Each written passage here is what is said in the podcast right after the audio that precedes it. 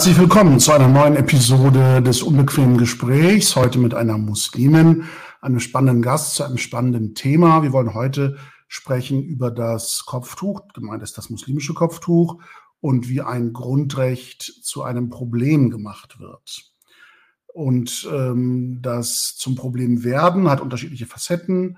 Darüber wollen wir heute sprechen und zwar mit Rabia Küçükshahin. Hallo Rabia, guten Abend und herzlich willkommen. Assalamualaikum, schön, dass ich hier sein darf. Alaikum Salam. Ich hoffe, du hattest einen schönen Ramadan und äh, bist mit den Feiertagen auch wieder auf so einem Energielevel, dass wir uns heute im Gespräch gut streiten können über die wichtigsten Themen oder Aspekte dieses Themas. Ja, Alhamdulillah, ich habe mich schön versorgt. Ich bin gespannt. Ja, super. Ich ähm, will dich noch kurz vorstellen, unserem Publikum, das dich vielleicht nicht kennt. Ähm, Rabia Küchshahin hat einen Bachelor in islamischen Studien und hat in Frankfurt und London studiert Neben ihrem Studium der Rechtswissenschaften ist sie Stipendiatin im REACH Leadership Programm. Sie ist Multiplikatorin des US-amerikanischen Antidiskriminierungsprogramms Anti-Bias, Assistentin für Blue-Eyed Workshops und Trainerin für das israelisch-palästinensische Bethsafter-Programm des Adam-Instituts in Jerusalem. Im Mai 2021 startete sie eine Petition gegen ein Gesetz zur Regelung des Erscheinungsbildes von Beamtinnen und Beamten, welches Kopftuchverbote ermöglicht. Innerhalb von wenigen Tagen erhielt die Petition über 190.000 Unterschriften. Daran können wir sehen, dass du dich bei dem Thema nicht zurückhältst, dich öffentlich gerne positionierst und auch ähm, erfahren bist in den ähm, antirassistischen, freiheitsrechtlichen Themenbereichen, die die gesellschaftlichen Debatten begleiten und prägen. Bevor wir in all diese ähm, gesellschaftlichen und rechtlichen ähm, Einzelaspekte einsteigen und die Betrachtung und den Fokus so ein bisschen auf diese Details richten, ist es mir wichtig, ähm, einfach auch einen persönlichen Eindruck von deiner Erlebniswelt zu erhalten. Denn in einem der zurückliegenden Alhambra-Veranstaltungen hatte mich die Wortmeldung einer äh, muslimischen jungen Frau mit Kopftuch auch beeindruckt, die sagte, ähm, ich stehe jeden Morgen auf in der Hoffnung, einfach mal einen normalen Tag zu erleben ohne dass meine äußere Sichtbarkeit als Muslimin mit Kopftuch äh, zum Thema irgendeiner Diskussion oder zum Problem oder zu Fragestellungen führt. Und jeden Abend komme ich nach Hause und bin enttäuscht, dass das wieder nicht gelungen ist. Und es ist einfach erschöpfend und, und äh, mühselig. Ähm, etwas, was einfach meine Privatangelegenheit ist, nur aufgrund der öffentlichen Sichtbarkeit ständig als Dauerthema präsent zu haben. Deshalb meine direkte Frage an dich. Gibt es Tage, die du als normal erlebst, in denen dein Kopftuch nicht Gegenstand von Diskussion oder Fragen ist und du im Grunde einen Tag verlebst wie jede andere Bürgerin in diesem Land auch? Danke für diesen doch recht toffen Einstieg. Die Frage ist halt, was bedeutet denn normal? Also ich habe noch, glaube ich, den Luxus, ich habe Theologie studiert und würde halt sagen, dass ich in dem Umfeld halt nicht mit der Frage konfrontiert werde, warum trägst du Kopftuch und Co. Ich habe auch in meinem Freundeskreis so im Privaten, ich unterhalte mich nicht mit meinen Freundinnen, die Kopftuch tragen oder kein Kopftuch tragen, gar nicht, warum trägst du es, warum trägst du es nicht. Es ist einfach, jeder ist so, wie er sie sein möchte und das ist völlig in Ordnung. Aber natürlich macht man Erfahrungen. Also gerade nach meinem Jahr in London, als ich wieder mich neu in Frankfurt zurechtfinden musste, habe ich mal nach einem Weg gefragt und wurde einfach von drei Personen einfach ignoriert. Man hat nicht mit mir gesprochen. Und das sind halt auch Dinge, die einen dann mitnehmen, die man verarbeiten muss. Und gerade wenn es ums Kopftuch geht, es ist ja ein Dauerthema, wenn in der Öffentlichkeit und auch immer in dem Kontext mit, dir wird gerade ein weiterer Beruf verwehrt. Und das ist halt ermüdend. Und die Frage ist halt, wie lange wir das als Gesellschaft eigentlich mitmachen wollen. Also, dass wir, dass die Vielfalt unserer Bevölkerung gerade eingeschränkt wird und wir das irgendwie so hinnehmen. Und das ist problematisch. Ja. Ähm, vielleicht stimmst du mir zu in, in der Feststellung, dass das Thema Islam in Deutschland und die Glaubenswelt von Musliminnen in Deutschland ähm, mit den Anschlägen in New York 2001 wirklich zu einem öffentlichen Debattenthema geworden ist. Etwas, was vorher eher in der Privatsphäre oder in Nischensphären zu Problemen geführt hat, ähm, wenn es tatsächlich zu Konfrontationen im, Berufsleben gekommen ist oder bei der Geltendmachung eben von grundgesetzlich garantierten Freiheitsrechten. Ähm, dann ist ein Thema draus geworden. Sonst war es im Grunde etwas, was äh, im Bekanntenkreis, Freundeskreis vielleicht thematisiert worden ist, aber nicht als, wie du sagst, dauerpräsentes Thema in der öffentlichen Debatte. Und das bedeutet im Grunde auch, dass der wesentliche Teil deiner bislang zurückliegenden ähm, Vergangenheit, in der du sozialisiert bist, ein politisches Bewusstsein entwickelt hast, im Grunde von dieser Debatte immer begleitet war. Und, und man im Grunde eine muslimische Existenz quasi ab einem gewissen Alter, wenn man ähm, sozusagen die Volljährigkeit erst nach 2000 erlangt hat, ähm, im, im Grunde immer begleitet war von dem Thema.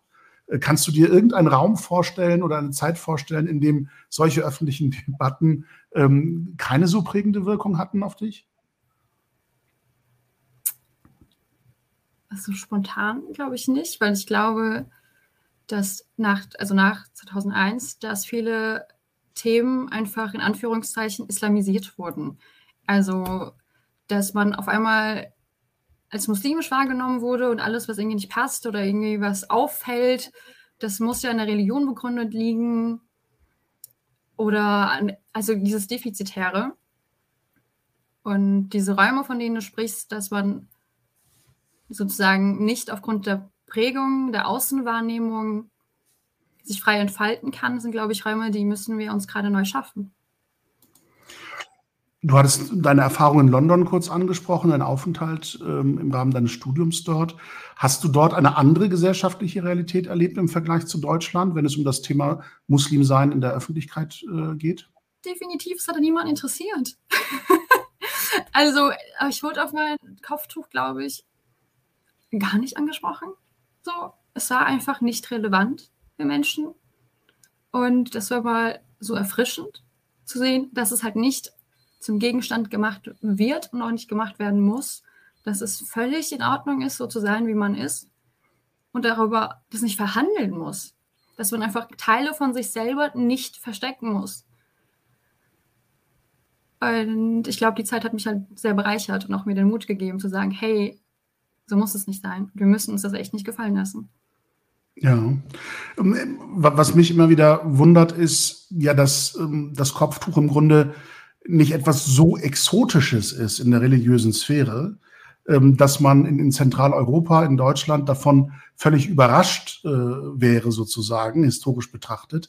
Denn durchaus im gottesdienstlichen Rahmen, im Katholizismus ähm, oder im orthodoxen Christentum ist es ja üblich, dass auch äh, die Frauen im Gottesdienst ihr Haupthaar bedecken. Oder wenn man äh, deutsche Politikerinnen äh, auch höchsten Ranges bei, bei Privataudienzen im Vatikan sieht in den Nachrichten, ähm, missbilligt auch niemand, dass dann ein Kopftuch getragen wird, weil es in dieser Sphäre eben dazugehört. Ähm, auch das Erscheinungsbild von orthodoxen jüdischen Frauen, äh, ich glaube nach der Verheiratung, dass dort dann eben auch das äh, Haupthaar bedeckt wird im öffentlichen Raum, stört niemanden. Äh, all das scheint nicht im gleichen Maße irgendwie Gegenstand von Debatten, Zuschreibungen, Projektionen zu sein. Warum ist das bei muslimischen Frauen anders? Das ist eine gute Frage. Ich glaube, da ist, dass es da um unterschiedliche Sphären geht. Also gerade bei muslimischen Frauen mit Kopftuch geht es halt um die Berufswelt, dass wir Gesetze haben, die erlassen werden, die sagen, als muslimische Frau mit Kopftuch darfst du das nicht tun. Und ich glaube, diese enorme Aufladung, die dieses Thema auch gerade das Kopftuch bekommen hat, ist gerade in Deutschland, ist meine Vermutung, liegt es auch mit an den Kruzifix-Entscheidungen des Bundesverfassungsgerichts in den 90er Jahren, als es darum ging, in der bayerischen Schule gab es die Norm, dass sozusagen ein Kreuz angebracht werden muss im Unterrichtsraum und dagegen geklagt wurde.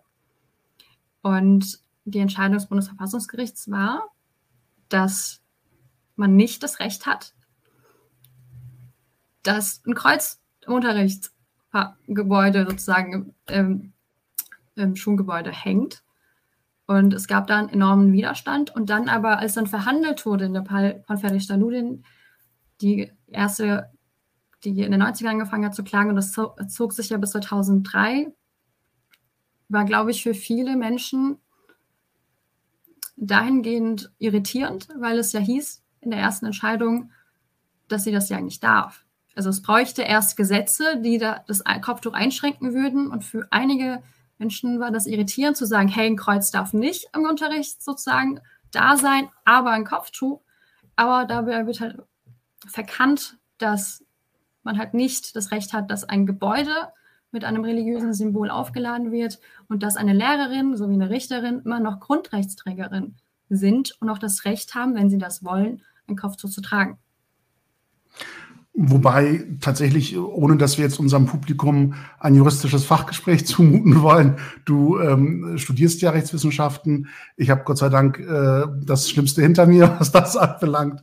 Ähm, aber das Interessante an, an, an dem Kruzifix-Urteil, das du erwähnt hast, da ging es ja tatsächlich einmal um das Symbol selbst, das im Unterschied zu einem einfachen Kreuz bei einem Kruzifix ja auch noch die Jesusfigur sozusagen sichtbar verkörpert ist an dem Kreuz und dadurch ja auch noch so ein intensiver, äh, wie es das Gericht, glaube ich, damals formuliert hat, appellativer Charakter, eine appellative Wirkung von dem Kruzifix ausgeht. Dass sozusagen ähm, äh, Kinder im Schulunterricht zum Beispiel oder in öffentlichen äh, behördlichen Räumen der ähm, rechtssuchende ähm, Bürger einem Symbol gegenübersteht, das zu ihm auch spricht und sagt, ich bin der für, deine Sünden gestorben ist, sozusagen. Also mit einer religiösen, appellativen Botschaft auch noch konfrontiert wird. Ähm, wobei das Kopftuch ja im Grunde nicht mehr sagt als ich bin Muslimin und ähm, also eine wesentlich weniger intensive Signalwirkung in den öffentlichen Raum setzt. Und bei dem Ludin-Urteil, das du ähm, ansprichst, also das erste historische Kopftuchurteil sozusagen, das ja auch schon unglaubliche über 20 Jahre her ist und ähm, ja im Grunde nichts anderes gesagt hat, als ähm, wenn man einer äh, Lehrerin die grundrechtliche garantierte Religionsfreiheit beschränken will, dann darf man das nicht einfach so tun, sondern muss dafür zumindest ein Parlamentsgesetz erlassen, auf Länderebene oder auf Bundesebene. Und ähm, der, der Hinweis war aber eigentlich in dem Urteil, wenn man es verbietet, dann für alle.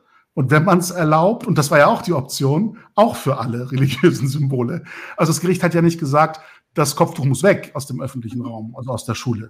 Es hat nur gesagt, also wenn, wenn ihr ein Grundrecht beschränken wollt als Gesetzgeber, dann könnt ihr das nicht einfach nur auf so exekutiver, behördlicher Ebene tun, sondern darüber muss äh, ein Parlament ein Gesetz erlassen. Und das haben dann die Bundesländer ja zum Anlass genommen, eben diese sehr einschränkende Alternative zu wählen und zu sagen, wir verbieten. Und interessant ist, ähm, dass man genau diesem, dieser öffentlichen Wirkung, warum das Kruzifix verbieten und das Kopftuch erlauben, so ein wenig äh, quasi nach dem Mund reden wollte und, und gesagt hat, ja, äh, also alles, was äh, als Kopftuch verstanden werden kann, wird durch dieses Schulgesetz, war das ja in der Regel, verboten. Und wir nehmen aber jüdisch-christliche Symbole davon aus, die privilegieren wir. Was macht das mit einem, wenn man als, du sagst, Grundrechtsträgerin meint, die Verfassung garantiert mir hier eine Freiheit, die mir durch Gesetz genommen oder eingeschränkt werden soll, aber gleichzeitig sollen andere Religionsgemeinschaften äh, privilegiert werden. Was strahlt das aus für, für jemanden, der quasi selbst betroffen ist von, von so einer Wertung? Das zeigt einem sehr klar, dass man nicht dazugehört. Dass man eine Gesellschaft hat, die scheinbar nicht besonders tolerant ist und auch gar nicht an sich selbst glaubt, weil dass sie miteinander gut klarkommen kann denn wenn man Wege hätte und glauben würde, natürlich sind wir alle gleichberechtigt und sind als MitbürgerInnen auch gleichwertig und geben uns allen den gleichen Zugang.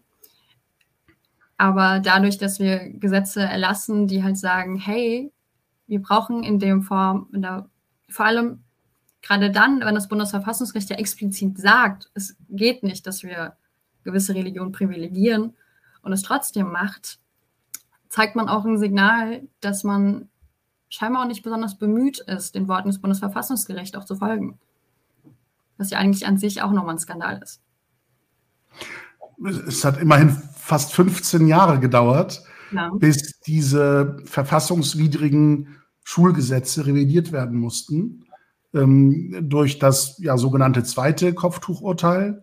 Und ähm, ja. an der Stelle reingrätschen darf, man darf diesen Beigeschmack auch nicht vergessen. Also Verdichter Ludin hat ja Recht bekommen.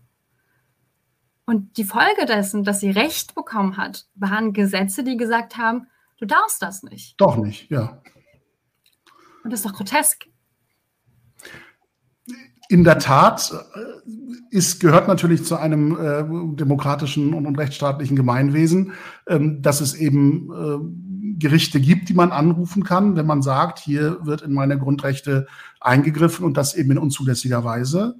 Ähm, das Bemühen auf äh, parlamentarischer Ebene in den Ländern, das so zu tun und durchzusetzen und durchsetzen zu wollen, ist ja eigentlich das, was einen frustrieren muss. Wenn man sagt, ich, ich will einfach nur als äh, freier Bürger und Bürgerin an äh, diesem gesellschaftlichen, gesellschaftlichen Leben teilnehmen und auch bestimmte Berufsfelder für mich erschließen, weil das auch eben grundgesetzlich geschützt ist, die Berufsfreiheit, ähm, dass man dann im Grunde einem in Anführungsstrichen Staatsapparat gegenübersteht, der genau das verhindern will und sagen will, nee, aber an die Stellen sollst du nicht, weil du so aussiehst, wie du aussiehst und das glaubst, woran du glaubst.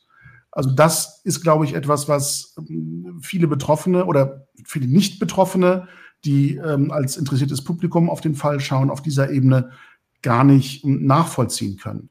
Und wie gesagt, nach 15 Jahren erst hat dann das Bundesverfassungsgericht gesagt, Moment, äh, die Gesetze, die ihr da erlassen habt, gehen davon aus, dass das Kopftuch objektiv eine Gefährdung des Schulfriedens darstellen würde. Also alleine, weil es da ist, ist es schon eine Gefährdung äh, des Schulfriedens. Und dem wurde ja eine Absage erteilt. Und man hat gesagt, nur wenn es konkret äh, zu ähm, äh, einer Gefährdung kommt, dann kann man über Maßnahmen reden, die aber dann auch nicht zu einem absoluten Verbot, sondern ja. Einzelfallkonfliktlösung und so weiter bedürfen. Genau, aber Murat, da muss man sich da auch die Frage stellen, sorry, aber ab wann ist dann bitte ein Kopftuch eine konkrete Gefährdung? Und hängt es davon ab, wie lautstark Eltern oder Kinder protestieren und den Schulfrieden von sich aus sozusagen beeinträchtigen, um dem Kopftuch diese beeinträchtigende Folge zuzuschreiben. Und wer wird hier eigentlich damit auch geschützt? Also schützen wir gerade die, die qualifizierte Lehrkraft, die sich bemüht hat, die qualifiziert ist, ihren Job hat und einfach ihren Job machen möchte? Oder schützen wir durch solche Gesetze Menschen, die lautstark eigentlich ihre Vorurteile durchgesetzt bekommen möchten? Und was sagt das dann aus? Es, es gibt ja ähm, dann das Argument, ähm, jetzt versuche ich immer nicht zu juristisch zu werden, um, um nicht alle zu langweilen, die ähm, wenig Interesse an, an ähm, Rechtswissenschaften haben an der Stelle. Aber es ist halt ein auf dieser Ebene verhandeltes und ausgehandeltes Problem. Und viele kommen dann mit dem Aspekt negative Religionsfreiheit. Und äh, also der Schüler, der Eltern und so weiter, wenn wir jetzt von Kopftuch in der Schule reden, um bei dem ähm, Urteil des, ähm, bei, dem, bei dem Beispiel des Kopftuchurteils zu bleiben. Und häufig begegne ich dem Phänomen, wenn man mit, mit juristischen Laien spricht, ähm, was verstehen Sie denn oder was versteht ihr unter negativer Religionsfreiheit? Und dann kommt häufig die Formulierung, ähm, ich möchte von anderen religiösen Erscheinungen und, und Bekundungen verschont bleiben. Ist, ist das im Grunde das, was äh, das Problem mit dem Kopftuch ausmacht? Dass all jene, die es nicht tragen und das Tragen nicht befürworten, verschont bleiben möchten von dem Anblick einer Frau mit Kopftuch. Ja, das Recht haben sie aber gar nicht. in, in, in, der Tat. Das ist auch seit 2003 klar. Also die Frage ist doch, warum etwas, was im juristischen Diskurs nicht angezweifelt wird, seit über 20 Jahren, warum das aber nicht in den öffentlichen Diskurs reinkommt. Ich habe nicht das Recht, dass Menschen, die so aussehen wie ich, dass ich nur diese Menschen in der Öffentlichkeit sehe. Wir sind eine plurale Gesellschaft, wir sind vielfältig und wir sollten auch die Vorteile unserer Vielfalt auch nutzen und wir sollten auch einfordern, dass unsere Vielfalt in den staatlichen Institutionen widergespiegelt wird. Bevor wir in die staatlichen Institutionen kommen, gestatte oh. mir noch ein bisschen das Verweilen in der privaten Sphäre, sozusagen in der Sphäre, in der man sich eben begegnet und, und in der äh, ein Teil der Gesellschaft sagt, ich möchte aber vom Islam verschont bleiben und auch von einer Muslimin verschont bleiben, die mir mit ihrem Kopftuch signalisiert, sie ist äh, Muslimin und will als Muslimin leben in diesem Land.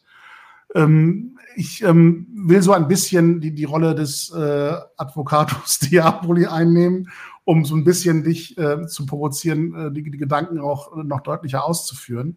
Ähm, also unabhängig davon, ob das jetzt meine Meinung ist oder nicht, will, will ich einige Positionen ins Feld führen, ähm, die ja gerade ähm, das Problem und auch den Titel, ne, wie, warum wird oder wie wird ein Grundrecht zum Problem gemacht, aus unterschiedlichen Perspektiven beleuchten. Denn es ist ja nicht nur so, dass die islamskeptische Öffentlichkeit oder Teile einer islamskeptischen Öffentlichkeit äh, das Kopftuch mit einem Problem aufladen, das es vielleicht gar nicht hat, sondern dass auch vielleicht aus muslimischer Perspektive es einen Anteil daran gibt, warum es als Problem wahrgenommen wird. Und dann wird eben häufig zitiert, das ist gar nicht nur ein religiöses Symbol, das ist gar nicht nur die Bekundung, ich bin Muslimin, sondern das ist, ähm, wie, wie, wie hat es nochmal eine öffentlich bekannte Feministin formuliert, ähm, irgendwie das Banner des politischen Islam oder des dschihadistischen Kreuzzuges. Wie bitte? Ich habe sogar Flaggschiff war es. Ja, also äh, martialisches politisches Symbol, das mhm. eben für Ungleichwertigkeit der Geschlechter im Islam, Unterdrückung der Frau und alles, was in diese Richtung projiziert wird, steht. Ähm, wie, wie, gehst du mit, mit diesen Zuschreibungen und Projektionen um? Ich ignoriere das, weil ich mir denke, das finde ich nicht so wieder. So. Das ist nicht der Grund, warum ich es trage. Und ich möchte mir auch nicht meine Deutungshoheit warum ich so bin, wie ich bin, von anderen aufzwängen lassen. Und wenn, selbst wenn wir annehmen würden, dass das Argument stimmen würde, dass Frauen dazu gezwungen werden und alle möglichen anderen Sachen damit machen. Und dann das Patriarchat kommt auch noch hinzu. Inwiefern helfe ich diesen Frauen aus diesem System rauszukommen, wenn sie eh nicht so selbstbestimmt sind, wenn ich ihnen den Zugang in die Arbeitswelt verwehre. Wie sollen diese Frauen aus diesem Bereich rauskommen ohne finanzielle Mittel? Das macht halt von vorn bis hinten keinen Sinn. Es ist einfach eine Form von Machtausübung, die leider auch nicht besonders reflektiert wirkt, auf Kosten von Frauen. Ist, ja, also hat für dich im Grunde diese Vehemenz der Gegnerschaft gegen das Kopftuch auch etwas mit patriarchalischen Strukturen in unserer nicht-muslimischen Gesellschaft zu tun. Natürlich. Wie, wie würdest du das ausführen? Ich würde sagen, also es wäre ja leider verwunderlich, wenn, also wir wissen in unserer Gesellschaft, Männer und Frauen verdienen nicht gleich viel. Frauen sind benachteiligt. Wir haben in Deutschland immer noch eine sehr hohe Femizidrate verglichen in Europa, was wir sehr oft vergessen. Und es wäre ja merkwürdig, wenn auf einmal eine Gruppe an Frauen, gerade in einer Minderheit, in anderen Form bevorzugt werden würde. Wenn es der auf einmal besser gehen würde. Und ich habe das Gefühl, dass diese ganzen Debatten, die man scheinbar nicht schafft im öffentlichen Raum aufgrund der eigenen Community, die anzusprechen und darüber zu diskutieren, die in diese marginalisierte Gruppe reinwirft, die kaum Sprecherpositionen bekommen und entsprechend kann man da sich sehr gut austoben und Probleme verzerren. Und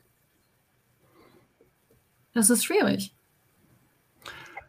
Nun können wir natürlich nicht völlig von der Hand weisen, ähm, dass es das Phänomen eben auch patriarchalischer Strukturen innerhalb der äh, innermuslimischen Community gibt und das ähm, Heranwachsen im, Kindesalter mit Kopftuch ähm, und auch die ähm, gesellschaftlichen Zwänge, denen Frauen unterworfen sind, die sich möglicherweise gegen das Kopftuch entscheiden wollen, innerhalb der muslimischen Community durchaus eine Wirkmacht haben. Also es ist ja nicht so, dass das ein völlig selbstbestimmter Raum für Frauen ist in der muslimischen Sphäre. Glaubst du, dass eine selbstkritische Auseinandersetzung mit diesen Fragen es erleichtern würde, die gesamtgesellschaftliche Debatte im Hinblick auf das Kopftuch zu versachlichen?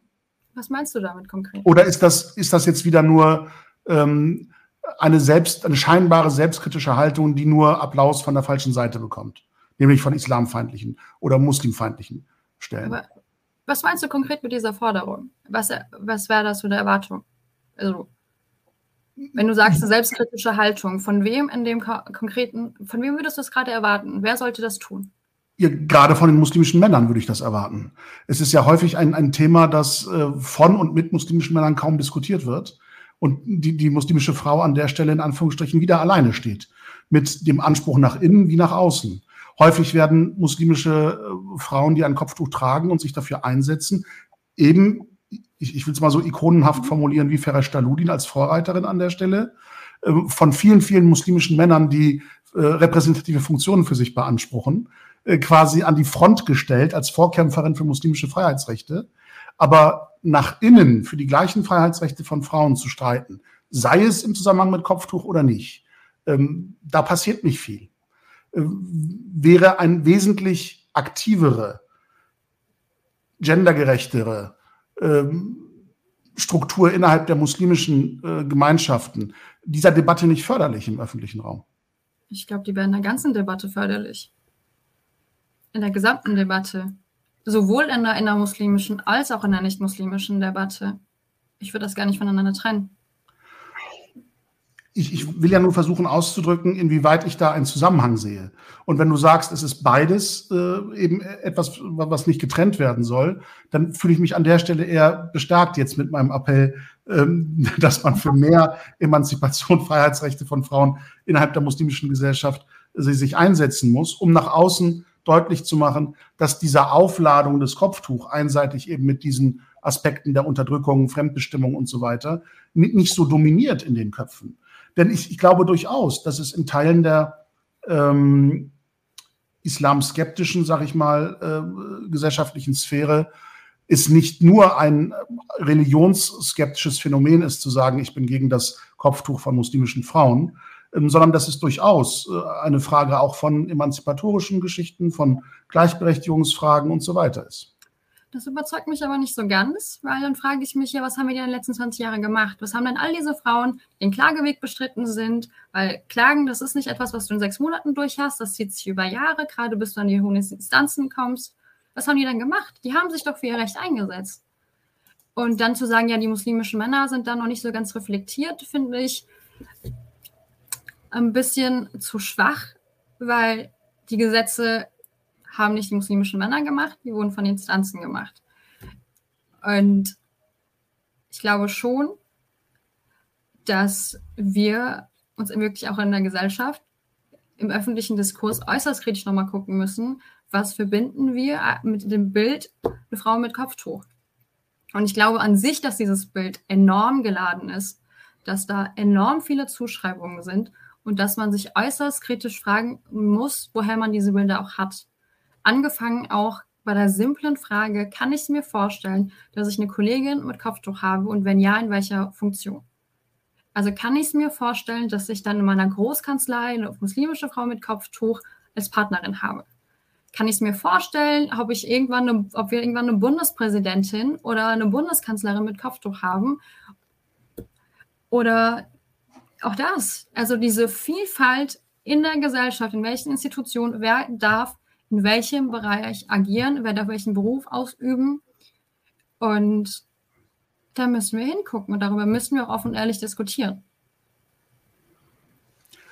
Und ich bin ja ganz bei dir. Ähm, ich, ich frage mich, äh, wie kann man eine offene und ehrliche Debatte fördern, ähm, wenn man eben nicht an der Stelle ist, äh, an der Gesetze gemacht werden, indem man nicht über diese soziale Macht verfügt, äh, Themen in die Öffentlichkeit setzen zu können und darüber debattieren zu können. Und daher rührt mein Ansatz oder meine Idee zu sagen, ähm, bevor ich, es mir gelingt, im öffentlichen Raum Veränderungen anzustoßen, wäre es doch sinnvoll, in der Binnensphäre Veränderungen so weit durchzusetzen, ähm, dass sie auch in die Gesellschaft hinein als überzeugend wirken können. Also ich frage mich, wie sehr man für dagegen streiten kann, dass das Kopftuch mit bestimmten ähm, die Frauen negativ ähm, einschränkenden Aspekten assoziiert wird, wenn genau diese Assoziation als Alltag in muslimischen Gemeinden gelebt wird. Wenn, wenn, ich äh, Frauen sage, ihr habt hier einen Nebenraum zum Beten, ihr habt im Hauptraum nichts zu suchen, im Hauptgebetsraum, und der Nebenraum ist dann meistens auch nicht so schön wie der Hauptsaal zum Beten. Und wenn hier Öffentlichkeitsarbeit passiert, dann äh, beschränkt euch bitte auf äh, Tee und Gebäck und das Reden übernehmen die Männer. Ich überspitze das jetzt. Ne? Mir ist klar, dass das nicht in allen Gemeinden so ist. Und, aber ich, ich rede von diesem Phänomen, das ich glaube, man nicht vernachlässigen darf. Ähm, bei der Frage, warum gelingt es nicht, diesen öffentlichen Raum und den öffentlichen Diskurs aus muslimischer Perspektive positiver zu gestalten? Einfluss darauf zu nehmen. Wenn ich schon nicht die soziale Macht habe, die ähm, Debatten in ihrem Verlauf originär zu prägen, dann kann es mir doch vielleicht mittelbar gelingen, indem ich an den Zuständen arbeite, die solche Projektionen, Vorurteile bestätigen und verstärken. Oder siehst du das als völlig illusorischen Ansatz? Illusorisch würde ich gar nicht sagen. Also man könnte äh, gucken, ob beides Hand in Hand gehen kann. Aber ich glaube nicht unbedingt oder absolut, dass das eine das andere bedingt. Also da wäre ich, glaube ich, mit dir nicht ganz d'accord. Ja. Ohne sagen zu wollen, dass es nicht wirklich begrüßenswert wäre, generell in beiden Diskursen mehr Gendergerechtigkeit zu haben. Weil letztendlich ist es eine Form von Macht. Und man muss halt machtkritisch sein und zu sagen, hey, ich habe die soziale Macht nicht und weil ich sie gerade nicht habe, verändere ich meine eigenen Reihen, anstatt zu sagen, hey, warum habe ich keine soziale Macht? Wie kann es sein, dass hier gerade über meine Community verhandelt wird, über meine Angelegenheiten, aber ich sitze nicht mit am Tisch. Da kann ich an meinem eigenen Tisch, in meinen eigenen Reihen viel verändern, aber das bereitet mir trotzdem, es gibt mir nicht primär die Einladung, mit am Tisch zu sitzen. Also es verändert dieses Problem nicht. Also das wird mir gerade in deinem Ansatz fehlen. Okay. Ähm, dann haben wir unterschiedliche Perspektiven darauf, wie innerkritische oder innermuslimische selbstkritische Debatten nach außen vielleicht ähm, Wirkung entfalten können. Ähm, das ist vielleicht auch etwas, was in der praktischen Arbeit dann ähm, erfahren und erprobt werden kann. Ähm, was ich spannend finde, ist ähm, die Frage auch, und, und das wird zu selten in der öffentlichen Debatte, glaube ich, thematisiert, weil der Hang eben zu Pauschalisierung, zu Generalisierung und, und zu Verallgemeinerung eben sehr groß ist in öffentlichen Debatten, ähm, dass es im Grunde kaum eine Repräsentativität bei der Frage gibt, warum tragen muslimische Frauen Kopftuch oder warum tragen sie es nicht? Weil die Landschaft so vielfältig ist und die Motive so vielfältig sind, dass man kaum empirisch irgendwie äh, repräsentativ nachweisen kann, ähm, das sind die Hauptgründe, warum. Das war übrigens auch äh, ein Aspekt, der, glaube ich, zu Recht, äh, zu Unrecht äh, extrem untergegangen ist im Zuge dieses ersten ähm, Kopftuchurteils, des Ludin-Urteils, wo Gutachterinnen ähm, nachvollziehbar dargestellt haben, dass die Motivlage so vielfältig ist, warum äh, muslimische Frauen ein Kopftuch tragen oder eben nicht tragen, dass man darüber kaum Rückschlüsse auf einzelne Musliminnen quasi ziehen kann, im Hinblick auf ihre Motivlage das Kopftuch zu tragen. Und das ist in der Debatte komplett untergegangen, finde ich. Oder hast du bei dem Punkt vielleicht eine Wahrnehmung, die ähm, wichtig wäre für unser Gespräch? Also ich bin, nicht, ich bin mir nicht sicher, ob ich deinen Punkt verstanden habe. Ich glaube, in der Studie für muslimisches Leben von 2020 werden unterschiedliche auch nochmal verschiedene Beweggründe genannt. Aber ich finde, gerade bei Angelegenheiten, die grundrechtbezogen sind, ist es ja relativ egal, was sie unterschiedliche Motivationen haben, warum eine Frau das trägt, solange sie begründen kann, dass es religiöse Gründe hat, weil es geht nun mal um die Religionsfreiheit. Und das wird ja getan. Also in allen Fällen. Und das wird ja noch nicht mal, es steht ja nicht mal zur Diskussion. Also das Tragen eines Kopftuchs ist von Artikel 4 der Religionsfreiheit geschützt. Punkt. Die Frage ist nur, die wir die ganze Zeit stellen, auch Gerichte impliziert, ist unsere Gesellschaft dafür bereit oder ist sie es nicht? Und jetzt, sorry, nach Kopftuch 1 von 2003 war Lehrerin zu 2015. Interessanterweise beides, war beides das Bundesverfassungsgericht. Aber die Entscheidung wurde von zwei unterschiedlichen Senaten getroffen. Also ich weiß gar nicht, ob 2015 anders verlaufen wäre, wenn die Entscheidung im anderen Senat wieder gelandet wäre. Und jetzt und gerade in Bezug aufs Rechtsreferendariat nochmal zu sehen, ja, dass das Gericht es respektiert, wenn Länder der Ansicht sind, dass das Kopftuch ein, also dass das Kopftuchtragen im Referendariat eingeschränkt werden muss, denke ich mir so, aber warum? Also diese ganze Diskussion, anstatt sich als Gesellschaft mal zu fragen, ob man das Versprechen sagen, hey, alle StaatsbürgerInnen sind gleich viel wert, haben den gleichen Status, wir haben hier das Gefälle von Mehrheiten und Minderheiten und alle haben den gleichen Zugang.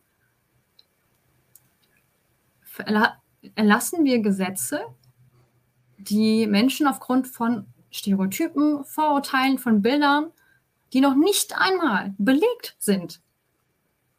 Also es gibt keine Studien, die in irgendeiner Form nachweisen, dass durch das Kopftuchtragen in irgendeiner Form weder der Unterricht noch der Gerichtssaal noch sonst irgendwas in irgendeiner Form eingeschränkt ist. Und dann nimmt man diesen Personen auch durch diese Gesetze die Möglichkeit dagegen zu sagen, hey, da passiert doch nichts, es läuft doch alles wie am Schnürchen. Und die Frage ist, wie soll das weitergehen? Also muss ich jetzt warten, bis die nächste Person wieder klagt und dann nochmal bitte 15 Jahre warten und hoffen oder am Ende vielleicht auch beten, dass wir der andere Senat die Entscheidung bekommt, dass sich da was ändert? Oder schaffe ich es, dass meine Zivilgesellschaft, dass die Bevölkerung sagt, hä, nein, das wollen wir doch gar nicht, wie auch in Form der Petition, also zu sagen, dass wir innerhalb weniger Tage 190.000 Unterschriften haben, für so ein Thema ist ja an sich schon ein Signal, dass die Bevölkerung das eigentlich gar nicht möchte. Und da bin ich gespannt, wie die Länder damit umgehen werden, auch gerade wenn Länder, die noch gar keine Gesetze hatten, jetzt sogar überlegen, Gesetze zu erlassen. Ähm, bevor wir auf den Punkt sofort kommen, ähm, möchte ich noch mal unterstreichen, warum ich auf diese Motivlage noch mal abgestellt habe in diesem historischen Urteil.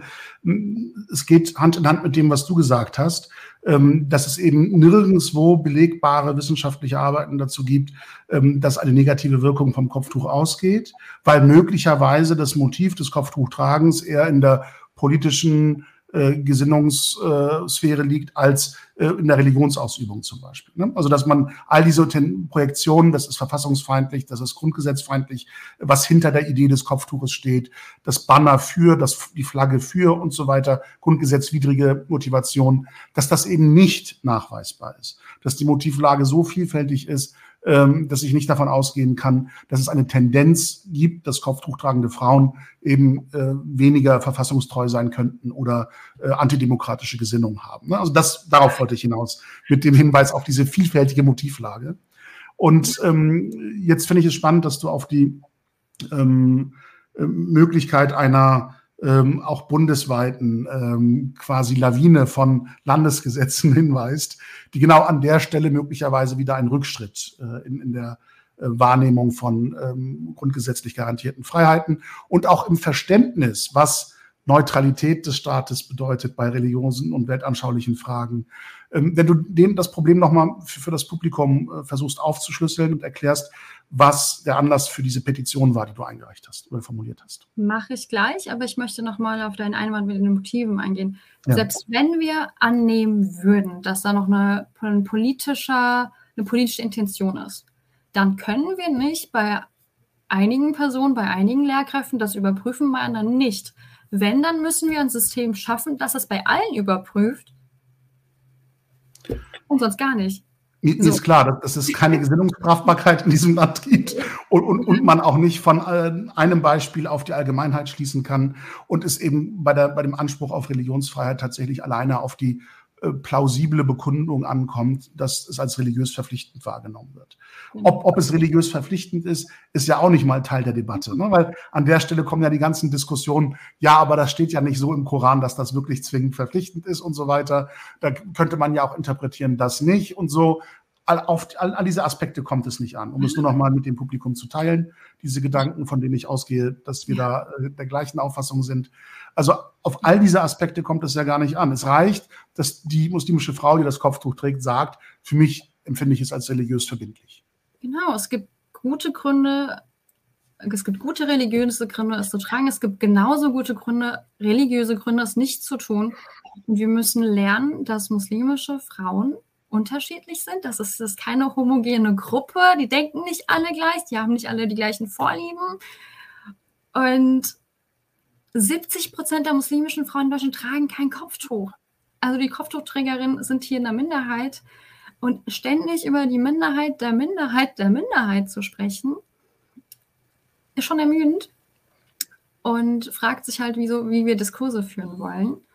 Und ja, ich nehme das mal als Überleitung, dass ich, wenn ich richtig verstanden habe, ging es jetzt um die Petition, was da eigentlich passiert genau. ist. Wenn genau. du den Hintergrund nochmal darstellst.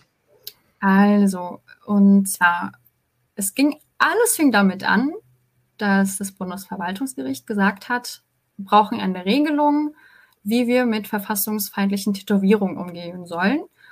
Und dafür brauchen wir eigentlich ein Gesetz. Also es war ein Auftrag an den Gesetzgeber, ein Gesetz zu erlassen, wie zum Umgang mit verfassungsfeindlichen Tätowierungen. Und auf einmal wurde daraus ein Gesetz gemacht, das nun auch religiöse Symbole mit berücksichtigt, weil es scheinbar 2020 die Entscheidung der Rechtsreferendarin gab. Wir müssen aber gucken, äh, bei den Tätowierungen gab es den Auftrag. Es hieß, wir brauchen hierfür ein Gesetz.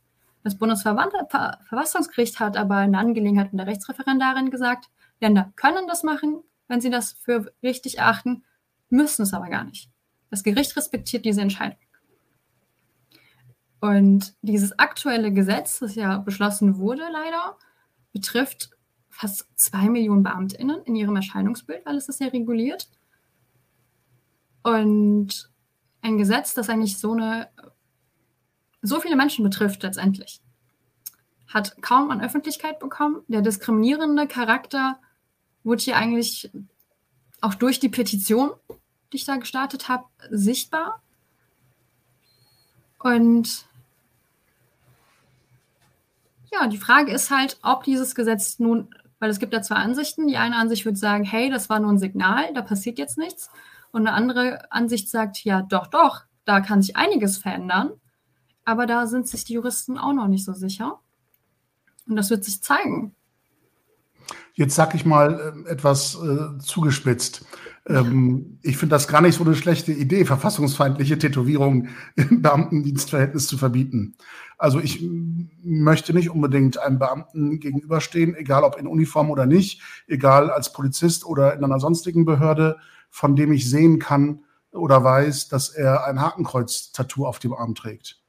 Ähm, weil ich davon ausgehe, dass er eine, dann davon ausgehen darf, glaube ich auch, dass er politische Ansichten hat, die möglicherweise einer äh, korrekten äh, Erfüllung seiner Dienstpflichten im Wege steht. Die möchte ich doch nicht. Aber mein Kopftuch ist halt kein verfassungsfeindliches Symbol. Und das muss man jetzt nicht wirklich in dem gleichen Gesetz äh, verhandeln und kann auch nicht wirklich erwarten, dass man das so hinnimmt. Und wo fängt es an, wo hört es auf? Also das ist ja ein immenser Eingriff von in die Religionsfreiheit. Verfassungsfeindliche Tätowierungen sind halt nicht durch ein Grund, also nicht durch die Religionsfreiheit gedeckt. Und das ist ja absurd. Also, dass man selbst beim Lesen so nicht den Unterschied merkt zwischen, wir haben hier verfassungsfeindliche Tätowierungen und wir haben hier Menschen, die sind halt so, wie sie sind. Und die dürfen Aber das, das glaube, das glaube ich, ist tatsächlich ähm, ein, ein sehr frappierendes Phänomen, das uns zeigt, wie sehr die letzten 20 Jahre Islamdebatte ähm, eben in den Köpfen nachwirkt und dass all diejenigen, die Gesetze machen und Gesetze anwenden und über die Anwendung von Gesetzen urteilen, eben Menschen sind, die Teil dieser Debatte gewesen sind oder diese Debatte mitgenommen haben und in ihren, in ihren Gedanken sozusagen diese ähm, Debatte auch bewegen und zu Ansichten kommen, die von dieser Debatte eben angestoßen werden. Und ähm, das ist genau eben das zu beklagende Phänomen, dass wenn Menschen, die sich Gedanken darüber machen, wie kann ich verfassungsfeindliche Symbole im öffentlichen Dienst verbieten, ohne gegen Persönlichkeitsrechte, die grundgesetzlich geschützt sind, zu verstoßen und das eben auf, auf Parlamentsgesetzebene dann eben zu regulieren, die auf die Idee kommen zu sagen, Moment, wenn wir das schon machen, dann müssen wir auch das Kopftuch von Frauen, von muslimischen Frauen implizieren, weil das ist ja auch verfassungsfeindlich ja, äh, als Symbolik. Ich glaube also, gar nicht, dass es so. Glaubst du nicht, dass es so einen Gedankengang gibt, der zu einer solchen also, Geschichte führt dann? Das in, in Gesetze gießen zu wollen gegen ein Kopftuch? Also es liegt, es klingt zwar naheliegend, es wäre am Ende auch nicht mal verwunderlich, wenn das so rauskommen würde. Aber so viel Kalkül? Na, ich unterstelle gar keine bewusste Reflexion. Nee, nee. Ne? Also, also, ich, ich glaube aber, dass das prägend ist. Überzeugung, das mhm. Kopftuch mhm. steht auch für verfassungsfeindliche Gesinnungen oder kann dafür stehen. Also ist es sicherer, äh, den öffentlichen Dienst davor zu schützen. Also, dass es einen, einen solchen Gedankengang gibt, den würde ich als geradezu naheliegend äh, beschreiben, wenn ich mir die, die schrille, den schrillen Ton der Debatte der letzten 20 Jahre anschaue. Also niemand, der nicht muslimisch ist, dem könnte ich vorwerfen, dass er in dieser Weise beeinflusst worden wäre von der Debatte weil so schrill ist sie geführt worden. Mit einer Selbstverständlichkeit, ähm, dass du zum Beispiel auch ähm, überhaupt nicht entscheiden kannst, frei, ob du das Kopftuch trägst oder nicht, weil du in einer gesellschaftlichen Sphäre sozialisiert bist, die dir diese Freiheit gar nicht gewährt. Und du verteidigst jetzt deine Unfreiheit, zu dem Kopftuch gezwungen worden zu sein durch sozialen, religiös-gemeinschaftlichen Druck, als vermeintliche freie, selbstbestimmte Entscheidung. Genau diesen Vorwurf gibt es ja. Ja, aber ich kann mich damit nicht beschäftigen. Also ich verstehe das, so, das ja. sind diese Stimmen, aber ich denke mir so, bitte such dir ein neues Forschungsfeld oder ein neues Themengebiet, beschäftige dich mit Sachen. Oder wenn dir das wirklich ein wichtiges Thema ist, dann gib Frauen, die davon betroffen sind, das Mikrofon und lass sie sprechen, dann kann man das Thema angehen. Aber wir müssen gucken, ob wir in unseren Ausführungen nicht über Menschen sprechen. Und wir müssten eigentlich Menschen, die wirklich direkt davon betroffen sind, mit ranholen und insbesondere in, die, in den Gesetzgebungsprozess. So. Also ich bin absolut bei dir. Ich, ich wollte nur noch mal darauf hinweisen, also diese Stelle der Debatte beleuchten. Und ähm, ich glaube auch, dass ähm, hinter diesem Reflex ähm, religiöse Freiheiten einschränken zu wollen, im Interesse äh, des Gemeinwohls, das ist ja immer der, der Ansatz hinter solchen Geschichten, ähm, auf ein Neutralitätsverständnis zurückgreift, das nicht dem entspricht, was unsere Verfassungsordnung unter Neutralität des Staates versteht. Kannst du darauf kurz eingehen aus deiner Perspektive? Ja, also wir haben ja eigentlich eine Neutralität, die ja religionsfördernd ist. Zu allen Religionen gleich nahe, gleich fremd. Aber wenn wir uns in den öffentlichen Raum angucken, gibt es sehr viele Stimmen, die eigentlich gar keine Lust auf Religion haben und am liebsten dieses Grundrecht auch abschaffen wollen würden. Aber dann sind, das ist aber ein Ver aber dieses Verständnis hat unser Staat nicht. Wir haben eine Religionsfreiheit, wir haben keine strikte Trennung wie in Frankreich. Und das ist auch gut so. Und gerade das Argument zu sagen, ja, gerade jetzt wieder Bezug auf den öffentlichen Dienst oder auf Gerichte, wir haben genug Normen, die die Neutralität schützen. Wir haben Eide, die abgeschlossen werden. Wir haben gerade in einem Gericht, wir haben befangen, den Antrag auf Befangenheit. Wir haben den Straftatbestand der Rechtsbeugung, der so scharf formuliert ist, weil wenn, wenn er durchgeht, dann ist man auch seine Position als Richterin los. Es ist nicht, dass man das so sammeln kann, aber einen Ordner hat, wie mit Parkscheinen, äh, Parkzetteln. Und mich vermisse in dieser ganzen Debatte, diese Diskussion, dass man diese Sicherheit, die, man, die wir eigentlich haben, wir haben in unserem System, dass wir das nicht betonen, dass wir nicht, dass wir sagen, hey, wir haben das doch. Wir müssen auch gucken, ich habe gerade von den Kommentaren abgelenkt. Nur drauf schauen, wenn du gerade nicht sprichst. Aber um, um, dein Argument zu stärken, wenn, ja. oder, ich, oder du hast den roten Faden wieder, okay. Genau, zum Beispiel auch so wahr mir Gott helfe, ist im, ja. sowohl im Amtseid als auch im Richtereid. Und dieser Gottesbezug hat den Gesetzgeber bis jetzt nicht gestört. Man kann ihn weglassen, aber man muss ihn nicht weglassen. Also scheinbar gehen manche Gottesbezüge. Da ist auch die Frage, welches Weltbild, welches Gottesbild man hat, was damit impliziert ist. Und scheinbar gehen andere aber nicht. Und das Ding ist, so wahr mir Gott helfe, wenn ein Richtereid das ist eine öffentliche Sitzung. Das macht man nicht im stillen Kämmerlein, es ist öffentlich. Und da muss man auch diese Frage stellen, warum geht das eine, warum geht das andere nicht? Und man braucht da echt ehrliche Antworten. Auf Augenhöhe. Ich will da gern, weil du die Kommentare auch angesprochen hast, einen sehr ausführlichen mit reinnehmen von Sarah Wohl. Ähm, ich erlaube mir das kurz zusammenzufassen, statt komplett vorzulesen. Ähm, ihr Gedanke dreht sich tatsächlich um die Frage, inwieweit auch es sowas wie eine Rechtskultur, eine historisch gewachsene Rechtskultur in unterschiedlichen Ländern gibt, ähm, die den Bezug von Rationalität und Religiosität, von Vernunft und Glaube anders gewichten oder anders problematisieren, als wir es in äh, einer Sphäre tun, die eher so französisch kontinental geprägt zu sein scheint und eher diesen Gedanken von Neutralität auch verfolgt, ähm, der im Grunde so ein distanziertes Verhältnis von Staat und Religion proklamiert und nicht unbedingt die Vereinbarkeit dieser beiden Sphären in ihren ähm, auch juristischen Denktraditionen. Das ist ähm, durchaus ein Aspekt, den du ja auch angesprochen hast mit, mit, mit, dem, ähm, mit der Frage der Neutralität, nämlich mit dieser wohlwollenden Äquidistanz. Ne? Also der Staat kann gar nicht wissen, was eine gute oder schlechte Religion ist, was eine richtige oder falsche Religion ist. Und die Schlussfolgerung ist eben nicht, so viel möglich wie Religion aus dem öffentlichen Raum zu verdrängen, sondern so viel unterschiedlichen Religionen wie möglich Zugang zu diesem öffentlichen Raum zu gewähren.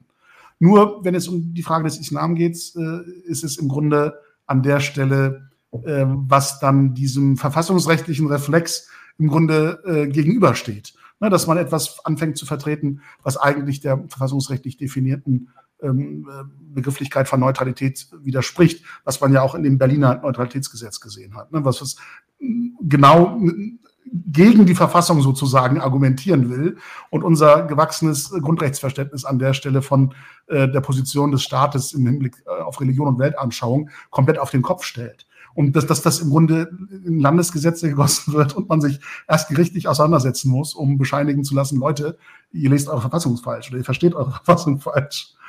Und ähm, Erdan Güvercin fragt, hallo, ein Alhamdrist, äh, wurden muslimische Experten, bzw. Vertreter angehört, als über dieses Gesetz, über das äußere Erscheinungsbild von Beamten im Bundestag thematisiert wurde.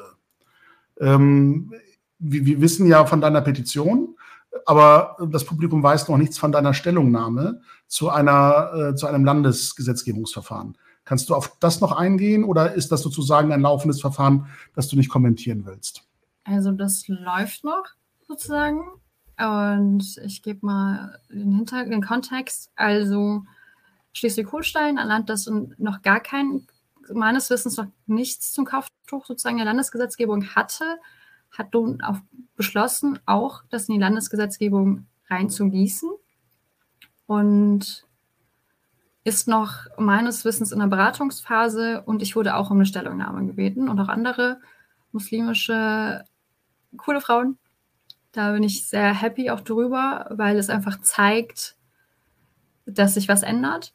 Also natürlich bin ich gar nicht erfreut über das Gesetz, weil ich finde, wir brauchen es nicht. Wir müssen es auch überprüfen, alle unsere, diese ganzen Kopftuchgesetze, ob wir wirklich der Vielfalt unserer Gesellschaft gerecht werden. Aber es zeigt, dass sich was ändert. Also wenn man in den letzten 20 Jahren kann man reingucken, da wisst ihr wahrscheinlich eher Bescheid als ich. Wer durfte sprechen, wer hat gesprochen, gerade auch, wer hat im Bundestag gesprochen, wer wurde gehört, wer hat Gehör gefunden, wie wurden diese Debatten geführt. Und ja, man kann das als Impuls sehen oder als Signal. Und vielleicht ist es auch ein Signal, dass diese Debatten nicht ohne uns geführt werden können. Dass man sich das eigentlich gar nicht mehr erlauben darf. Ähm, das will ich mir auch nicht erlauben an dieser Stelle und möchte dich aber so ein bisschen provozieren, wenn du mir das gestattest. Ja. Ja. Ähm, das Ding heißt zwar unbequemes Gespräch, aber wir hatten ja gesagt, du sollst dich nicht unwohl fühlen in dem Gespräch. Aber ich möchte schon Argumente ins, ins Feld führen, ähm, von denen ich glaube, dass man sie nicht komplett unter den Tisch fallen lassen kann ähm, und sich zumindest mit ihnen auseinandersetzen muss, wenn man der Thematik gerecht werden will. Und ähm, du, du bist natürlich völlig unbenommen in, in deiner Vehemenz, äh, dagegen zu streiten, sozusagen, gegen die Gedanken, die ich versuche jetzt ins, ins Feld zu führen. Es gab ja schon mal ähm, gerichtliche Auseinandersetzung über das Erscheinungsbild von Beamtinnen. Da ging es um ähm, langes Haar bei Männern, das zum äh, Zopf sozusagen hinten zusammengebunden wurde, ähm, wo der Dienstherr, glaube ich, verlangt hat, durch eine behördliche Dienstanweisung, glaube ich, ich will den Sachverhalt jetzt nicht falsch wiedergeben, dass das Haupthaar von männlichen Beamten nicht über den Hemdkragen hinaus, wesentlich über den Hemdkragen hinaus Länge aufweisen darf. Und ähm, da hat man sich, glaube ich, auch drüber drum gestritten, ne, ob, ob das zulässig ist, ob man in diese Persönlichkeitsrechte so eingreifen darf oder nicht. Und da haben die Gerichte tatsächlich darauf abgestellt, zu sagen, ähm, der Zeitgeist hat sich auch geändert äh, langes, vor allem gepflegt getragenes, zusammengebundenes Haar bei männlichen Beamten ist nicht etwas, was im gesellschaftlichen Empfinden als anstößig oder unseriös empfinden wird und somit dem Erscheinungsbild von Beamten, die den Staat repräsentieren, quasi eine gewisse Unwürdigkeit verleiht. Ne? Solche Gedanken spielen ja auch eine Rolle. Jetzt gibt es tatsächlich im Bereich der Exekutive, da bin ich mit dir komplett d'accord, dass man sagt, äh, was stört es, äh, wenn da eine muslimische Frau ihr Kopftuch trägt, zur Uniform oder eben auch bei äh, Behörden, in denen es keine, keine Uniformpflicht gibt während der Dienstausübung. Ähm, da wird im Grunde die Vielfalt der Gesellschaft auch wiedergegeben, die der Staatsbeamte ja an der Stelle auch verkörpert und somit die Souveränität des Volkes als ausgehende Staatsgewalt sozusagen repräsentiert. Wenn wir jetzt aber in den Bereich der Rechtsprechung schauen, ähm, weiß ich natürlich und schlussfolgere aus deinen bisherigen Argumenten, dass du da überhaupt keinen Unterschied machst und sagst, nee, auch in dem Bereich ist es ja absurd zu differenzieren. Ähm, jetzt gibt es im, äh, Justizdienst ähm, sowohl bei Rechtsanwälten, die ja keine Staatsbeamte sind, aber die eben auch Organe der Rechtspflege sind, ähm, eine Robenpflicht, eine Pflicht zur Diensttracht sozusagen. Und ähm, bei den Staatsanwältinnen und, und, und äh, Richterinnen gibt es ja auch ähm, die, die Pflicht zu einer Amtstracht, äh, die ja ein ganz gewisses Ziel verfolgt, nämlich dass das Individuum in den Hintergrund tritt mit seiner persönlichen Erscheinung und seine Funktion als ähm, eben Organ der Rechtspflege, als rechtsprechendes Organ des Staates, im Namen des Volkes sozusagen Recht zu sprechen, das soll in den Vordergrund treten. Also eine Abstraktion der Person. Wenn ich jetzt sagen würde, das Kopftuch ist eine so unübersehbare Bekundung der eigenen, äh, des eigenen religiösen Bekenntnisses, dass es im Grunde in Kombination mit der Richterrobe oder der Robe einer Staatsanwältin es im Grunde unmöglich macht, über die Person hinwegzusehen und nur die Funktion zu sehen. Und ähm, ich, ich sehe schon an mir, Gott, dass ich gar nicht weiterreden muss. Aber sag bitte, warum du den Kopf schüttelst. Ja, weil es absurd ist. weil wir können doch nicht, weil ein Argument basiert einfach darauf, aufgrund der Wahrnehmung von anderen, dass die Richterin in dem Fall mit Kopftuch nicht mehr ihr Amt ausüben kann, weil andere der Ansicht sind, dass sie es nicht kann. Also wenn es ja wirklich so auf Distanz beruht, dann mach einen Vorhang. Dann müssen wir darüber diskutieren, ob es nicht sinnvoller wäre, da einen Vorhang aufzubauen, dass die Richter in, in dem Moment alles ansehen, sozusagen im Blick hat, aber alle anderen die richtende Person nicht sehen. Dieses Argument zu sagen, hier der, man kann darüber diskutieren, die Robe, dass man ein Kopftuch passend zur Robe an, hat. So, warum soll etwas in Großbritannien gehen? Da haben wir eine Richterin mit Kopftuch, warum soll es hier nicht gehen? Und nur weil unsere Gesellschaft, also dieses Zeitgeistargument zu sagen, ja, man kennt halt Frauen mit Kopftuch nur nicht in diesen Positionen, deswegen erlauben wir ihnen diese, nicht in diese Positionen reinzugehen. Dadurch wird sich die, also da wird so, das ist, das ist einfach nur, das macht keinen Sinn. Also wir haben den Schutz, wir haben das. Also weißt du, also du kannst ja einen Befangenheitsantrag stellen, wenn die Richterin sozusagen kein faires Urteil macht oder in der Form befangen ist. Das geht alles. Wir haben diese Instrumente. Und nur äh, dieses Argument, alles bleibt so, wie es ist, gerade auch in der Justiz, ist es auch gerade das Richteramt, auch die Staatsanwaltschaft, sind beides Berufe mit sehr viel Status, mit sehr viel Prestige. Und da zu sagen, nee, nee, nee, da, da in den Bereichen, da dürfen nur Personen, die so aussehen, diesen, diesen Beruf ausüben. Also wenn wir dann Gedanken noch weiter denken würden, dann kann man sich, kann ich mir dann äh, vorstellen, dass ich einen Richter habe, der geschminkt ist habe ich dann sozusagen, kann ich mir RichterInnen vorstellen, die halt nicht diesen heteronormativen Normen in unserer Gesellschaft entsprechen? Oder kann ich das nicht? Und die Frage ist doch eigentlich in einem Gericht, ich möchte am Ende des Tages ein faires Urteil haben. Wenn ich kein faires Urteil habe, kann ich dagegen vorgehen. Und jetzt zu sagen, ja, aber man kann ja trotzdem, man weiß doch nie, es ist doch. Aber lass mich nochmal nachschärfen. Vor ja, allem, ich will, ich will nicht unterbrechen gerade auch das Richteramt. Sorry, dass wir haben ein erstes Examen, was ein sehr anstrengendes Studium ist, wo wir echt nochmal drüber gucken müssen, ob wir Menschen nicht noch einen Bachelor of Law anbieten wollen, dass man nach fünf Jahren Studium, wenn man das Examen am Ende nicht schafft, mit nichts dasteht. Und dann noch ich habe die Tortur erleiden müssen, jetzt müssen das auch alle anderen. Nein, sorry, da haben wir vielleicht einen Generationenunterschied. Äh, das Leid des anderen ist nicht das Freud des anderen. Und wir müssen da gucken, und wir, wir reden von sieben Jahren Regelstudienzeit, dass jemand in diese Position kommt und dann dieser Person zu unterstellen, aufgrund der Wahrnehmung, dann kommt ja noch das Referendariat und, und dann das zweite Staatsexamen und so weiter. Aber Moment, darf ich kurz nachschärfen. Es geht mir nicht darum, dass man vom äußeren Erscheinungsbild auf ähm, die Fähigkeit zur Ausübung des Amtes Staatsanwalt oder Richterin ähm, äh, negative Schlussfolgerungen zieht. Darum geht es mir nicht. Es geht mir um die Frage, muss es gerade in einem Raum, in dem Rechtsfrieden hergestellt werden soll oder staatliche Gewalt äh, bis hin zu Freiheitsentzug ausgeübt wird, soll es da eine Atmosphäre geben, die den Spruchkörper sozusagen ähm, intensiver als Einzelperson mit einem einzelnen Glauben, mit einer einzelnen Ansicht religiöser Natur in den Vordergrund stellt und nicht darum bemüht ist, so abstrakt wie möglich, so unpersönlich wie möglich die Atmosphäre zu kreieren. Ich will, ich will auf eines hinweisen, bevor du wieder sagst, absurd. Es gibt ja bei der Robenpflicht durchaus Differenzierung. Das sind ja ähnliche Gedanken, ne, die jetzt nicht in der religiösen Sphäre ähm, verhandelt werden, sondern wo es eben um die Frage geht, ähm, wie ist mit der Würde des Gerichtes umzugehen, weil es ja Volkssouveränität verkörpert, wie ist ähm, mit der Frage umzugehen, wie schaffe ich eine möglichst ähm, eine Atmosphäre und einen Eindruck. Also es geht nicht um Vorurteile, sondern eine Atmosphäre und den Eindruck von Unparteilichkeit und Unvoreingenommenheit. Und wie gesagt, nicht um Argumente, die in Richtung, da gab es einen Kommentar, da gab es eine emotionale Reaktion, da gab es einen Befangenheitsgrund oder sowas, sondern um den Eindruck und die Atmosphäre, was dort passiert. Und da sagt man zum Beispiel, wenn es um, um die Anwaltsrobe geht, ähm, okay, bei, und es ist sehr uneinheitlich bundesweit, das muss man dazu sagen. Aber in der Regel kommt man häufig äh, in die Situation, wo es heißt, bei Amtsgerichten in Zivilsachen, ähm, da können die Anwälte auch auf eine Robe verzichten.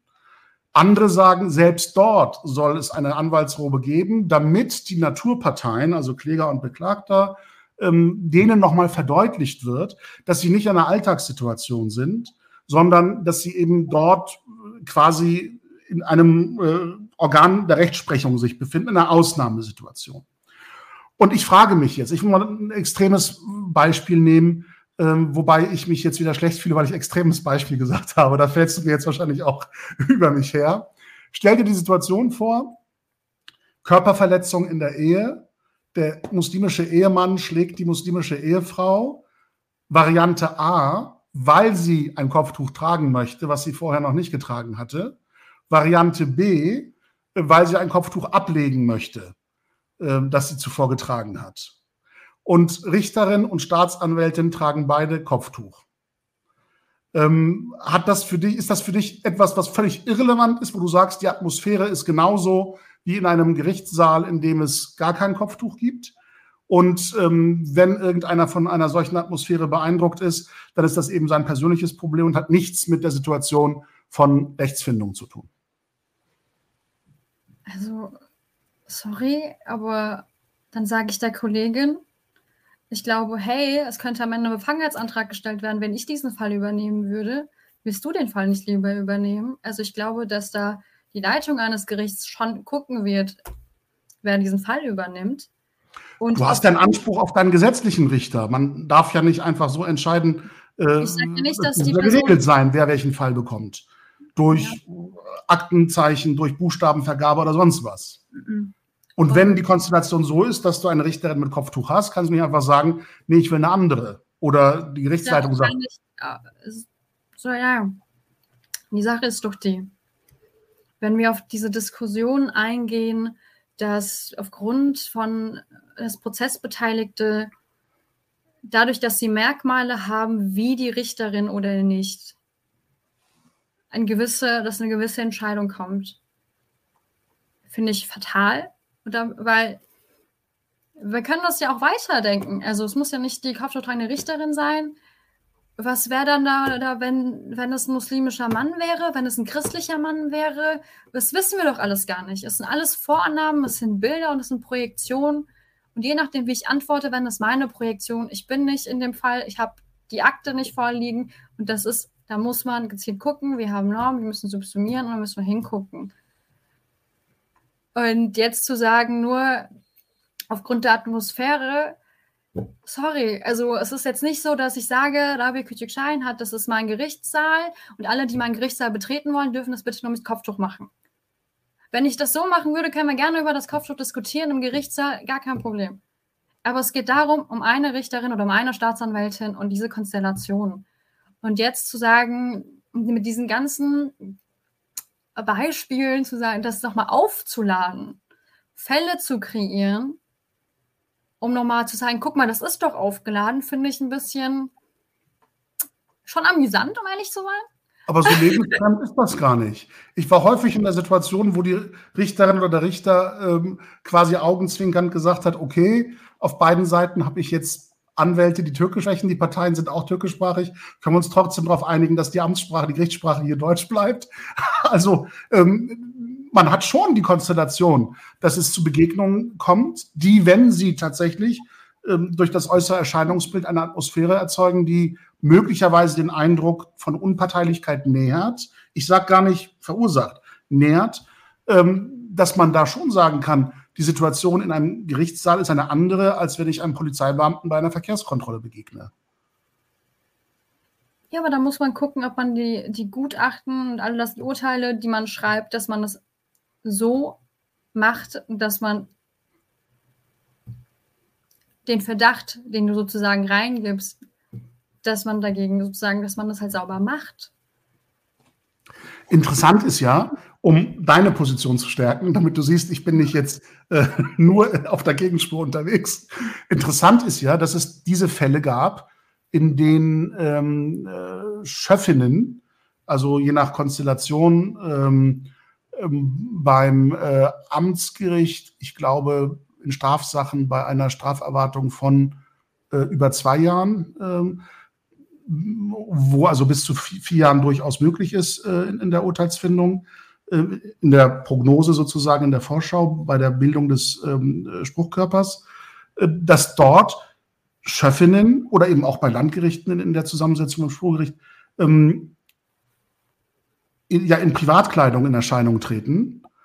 Ähm, in einigen Bundesländern, glaube ich, müssen die auch Robe tragen, aber das ist äh, die, die Minderzahl und das Tragen eines Kopftuches im Amt der Schöffin nicht als Beeinträchtigung ihrer äh, Fähigkeiten, Urteilsfindung oder der Atmosphäre im Gerichtssaal beurteilt worden ist. Es gab den Versuch, Schöffinnen aus den Schöffenlisten zu streichen oder streichen zu lassen, weil sie ein Kopftuch während der Erfüllung ihres Ehrenamtes tragen wollten. Und ähm, das ist auch gerichtlich entschieden worden, äh, wo es hieß, es gibt keinen und, nicht den geringsten ähm, Hinweis darauf, ähm, das anzunehmen, dass äh, sie in ihren Fähigkeiten, dieses Amt auszuführen, beeinträchtigt ist, weil sie ein Kopftuch trägt. Und das finde ich überzeugend, damit du nicht ganz an mir zweifelst. Das finde ich sehr überzeugend, weil die Chefin ja eine ganz besondere Rolle einnimmt, nämlich als Privatperson, die nicht äh, juristisch geschult ist und, und nicht äh, Rechtswissenschaften studiert hat, verkörpert sie ja die Volkssouveränität auf der Richterbank, soll also quasi eine Brücke schlagen zwischen äh, dem Gericht und der Bevölkerung und dem Volk, in dessen Namen das Urteil gesprochen wird, und soll somit das Vertrauen in, in ähm, die Gerichtsbarkeit stärken.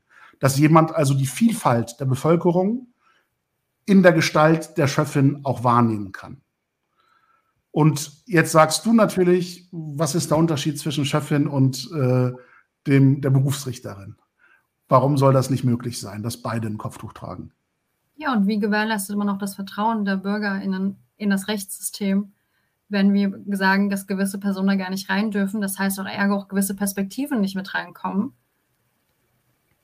Auf welcher Grundlage? Und ja, es ist halt schwierig. Ja, also ich, wie gesagt, ich gebe dir auf, auf deinen Weg gerne das Argument mit. Was ist der Unterschied zwischen der Berufsrichterin und der Chefin?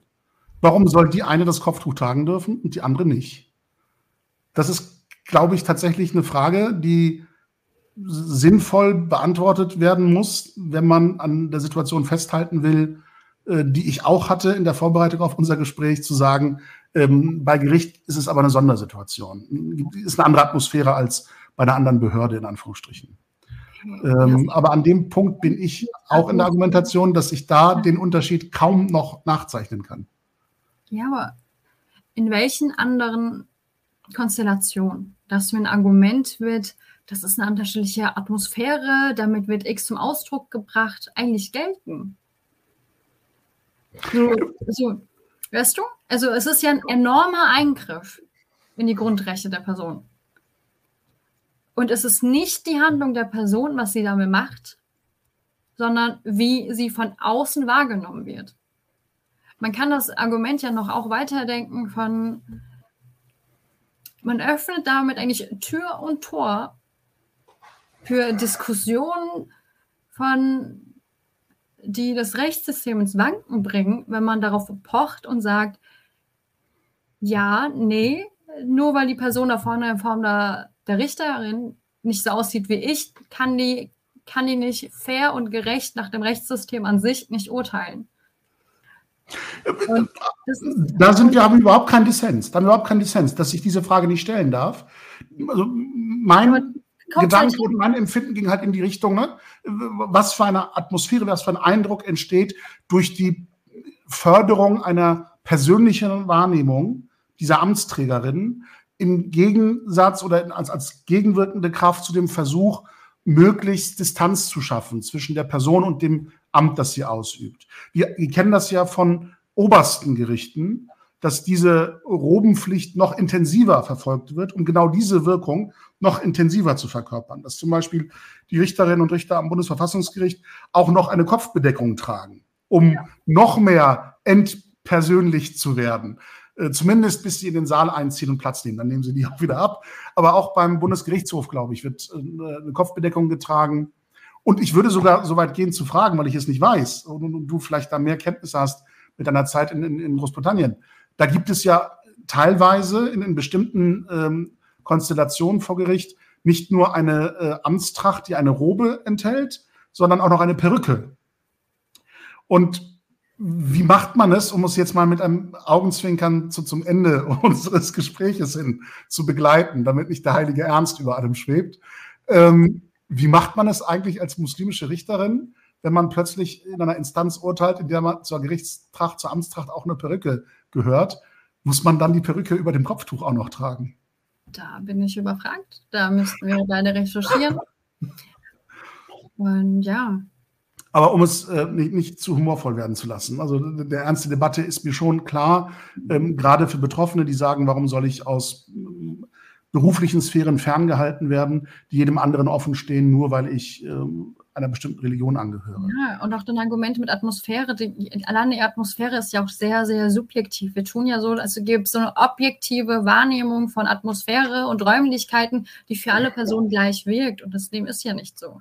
Nur ja, über Einzelfälle kann man ja immer streiten, aber ich meine schon, dass äh, es ja auch andere Beispiele fernab von Religiosität gibt, äh, die ähm, sozusagen Konsequenzen vor Gericht haben. Also der T-Shirt-Verteidiger zum Beispiel. Den hat man auch nicht durchlaufen lassen in der Rechtsordnung. Dass plötzlich ein Anwalt einfach in T-Shirt erscheint und sagt, ich möchte den Angeklagten vertreten, der hat mich beauftragt. Da hat ein Gericht sogar gesagt, nee, dann wird halt ein Pflichtverteidiger äh, bestellt, der in Robe verhandelt, weil das entspricht nicht der Würde des Gerichts. Und das entspricht auch nicht dem Sinn und Zweck zum Beispiel eben der Robenpflicht äh, vor Strafgerichten.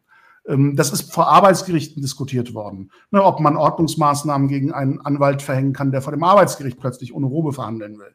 Und dann gab es ein Gericht, das gesagt hat, nee, ich schließe dich jetzt aus aus dem Verfahren. Plötzlich stand der äh, rechtssuchende äh, Mandant ohne Anwalt da, konnte keine Anträge stellen, konnte nichts zur Sache weiter vortragen, weil es eine Anwaltspflicht an der Stelle gab. Äh, also ne, so, solche Situationen gibt es ja auch.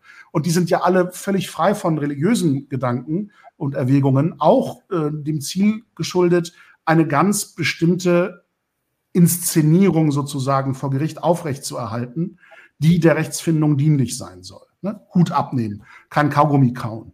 Äh, solche Geschichten. Ne? Also das, äh, da kann ein Gericht auch Ordnungsgelder verhängen, wenn sich Prozessbeteiligte eben anders verhalten.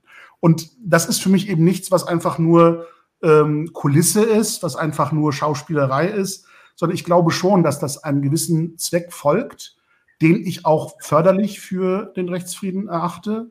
Die Frage ist halt, kann man davon ausgehen, dass das Tragen eines Kopftuches genau diesem Zweck so gravierend entgegenwirkt, dass ein Ausschluss gerechtfertigt sein soll. Allein die Robe an sich ist ja eine Verhüllung. Ob man da noch die Haartracht mit verhüllt, ist ja an sich eigentlich nur eine Ergänzung. Und man kann ja echt darüber diskutieren, von Farbwahl, ob das dazu passt und alles. Also das Ding ist, dass ja das auch nicht zur Debatte steht. Also, dass man, wir haben nicht diese ellenlangen Diskussionen und das Ringen darum zu sagen, wir wollen das möglich machen, können wir das. Aber viel zu salopp zu sagen, nee, nee, wir machen das nicht möglich. Und ich würde sagen, dass die juristische Debatte an sich ja da eigentlich ich würde sagen, das auch äußerst kritisch sieht. Ich, ich, glaube, gerade aus juristischer Perspektive sind wir, wenn es um so Kollisionen von äh, Rechtsverständnissen oder Freiheitsrechten oder Positionen geht, äh, Verfechter einer Methode der äh, sogenannten praktischen Konkordanz, um es mal unjuristisch auszudrücken, dass wir den Wesenskern der Freiheitsansprüche nicht beschädigen, nicht beeinträchtigen, aber diese kollidierenden Argumente, sag ich mal, so zu einem Ausgleich bringen, dass sie sich jeweils optimal entfalten können. Und dann wäre es vielleicht ein Gedanke und auch eine Argumentationshilfe für deinen weiteren Weg, wenn ich mir das erlauben darf an der Stelle, einfach weil mir das spontan als Idee einfällt. Genau diese Uneinheitlichkeit, die es bei der Robenpflicht gibt, bei Anwälten zum Beispiel, ähm, dass man das übertragen kann auf äh, die Situation vor Gericht bei Staatsanwältinnen und Richtern, nicht im Sinne von, sie sollen auch keine Robe tragen dürfen, äh, aber dass man möglicherweise, wenn es Bedenken gibt, die ähm, gegen das Kopftuch bei Staatsanwältinnen und, und, und Richterinnen äh, sprechen, dass man beispielsweise vor dem Amtsgericht in Zivilsachen äh, das Kopftuch äh, bei Richterinnen zulässt. Oder in Strafsachen äh, vor dem Amtsgericht beim Einzelrichter auch das Kopftuch der Staatsanwältin zulässt. Und dann sozusagen in der praktischen Anwendung äh, einmal die Freiheitsrechte der betroffenen äh, muslimischen äh, Bürgerinnen äh, wahrt, indem ihnen der Zugang zur Staatsanwaltschaft und zum Richteramt eben dort nicht absolut äh, verschlossen bleibt. Und man dann schaut, sind diese Erwägungen, diese Argumente überhaupt noch zielführend oder haben die überhaupt ein Gewicht, wenn man praktisch vor Gericht die Situation so lebt, dass sie möglichst viel an Freiheit gewährt und das dann möglicherweise übertragen wird auf eine generelle Regelung. Ja, und ich würde gar nicht beim Amtsgericht stehen bleiben. Man kann auch ins Landgericht und ins Oberlandesgericht und da hat man auch größere Kammern. Da sitzen auch mehrere RichterInnen. Und dadurch wird auch das, diese Problematik, die immer dargestellt wird, die kommt, nimmt ja dann auch ab, weil man sieht dann auch unterschiedliche Personen. Und man darf auch nicht vergessen, gerade bei dem Richteramt, 80 Prozent der Arbeit passiert im Büro. Also wir reden eigentlich nur über 10, 20 Prozent, die am Gerichtssaal sind aber das sind halt die, die auf den äh, Betroffenen einwirken, wo der Staat eben tatsächlich dem Bürger entgegentritt. Das ist Teil dieser Inszenierung. Also das ist äh, tatsächlich der entscheidende Faktor. Wenn die Familienrichterin mit den Kindern spricht und mit den Eltern spricht, um sich einen Eindruck zu verschaffen vor dem Haupttermin, ähm, dann fragt auch keiner danach, welchen Pulli sie trägt. Aber ich schaue auf die Uhr. Ich weiß, dass ich jetzt über die Gebühr deine Zeit und Geduld und Diskussionsfreude strapaziert habe und, und auch deine Leidensfähigkeit gegenüber meinen absurden Argumenten. Und ich will dir aber trotzdem das letzte Wort geben oder gerade deswegen das letzte Wort geben. Ob dir noch was am Herzen liegt, was du mit Blick in die Gesamtgesellschaft oder mit Blick in die äh, muslimische Binnensphäre oder auch beides äh, auf jeden Fall noch loswerden möchtest bei dem Thema ich glaube, das Wichtigste bei diesem Thema ist nochmal in sich zu gehen und wirklich sich die Frage zu stellen, welche Bilder habe ich im Kopf? Was, welches, was, was erwarte ich von Neutralität? Warum, was erwarte, was denke ich so gerade von kopftuchtragenden muslimischen Frauen? Kann ich mir vorstellen, dass es meine Kollegin ist oder halt nicht? Und auch wirklich zu fragen, wenn ich zum Entschluss komme, darüber habe ich mir nie Gedanken gemacht, aber zu sagen, hey, ich habe in meinem Bereich gar nicht diese Person, um die es hier gerade geht. Und warum ist dem eigentlich so? Sich da zu gucken und auch sich solidarisch zu zeigen. Und gerade, wir dürfen nicht vergessen, wir feiern dieses 100-jährige Jubiläum zum Zugang für Frauen ins Richteramt. 1922, ja, ja. Ja, und scheinbar halt nicht für alle Frauen.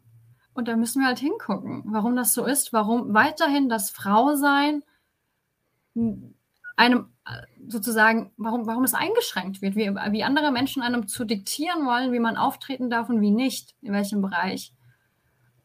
Und ja, dafür müssen wir uns schulen und auch aufmerksam sein und füreinander eintreten. Vielen Dank, Rabia. Ich äh, danke dir sehr herzlich, dass du dich bei dem schwierigen Thema der Situation darüber zu reden auch gestellt hast und deine Gedanken nochmal unserem Publikum präsentiert hast. Ich ähm, hoffe, dich nicht zu sehr äh, in Rage versetzt zu haben an der einen oder anderen Stelle. Du bleibst noch einen Augenblick da, dass wir uns äh, kurz nochmal persönlich voneinander verabschieden können. Ich sage allen Zuschauenden ähm, bis zum nächsten Mal. Ähm, wir sind ein bisschen außer der Reihe. Das ist ja eigentlich die Aprilfolge, die wir jetzt Anfang Mai nachgeholt haben wegen des Ramadan. Und ich hoffe, dass wir noch Ende Mai, also innerhalb von zwei, drei Wochen, noch ein weiteres unbequemes Gespräch haben. Dann wieder mit einem sehr spannenden Gast zu einem hoffentlich auch spannenden Thema. Bis dahin, alles Gute und äh, bis zum nächsten Mal.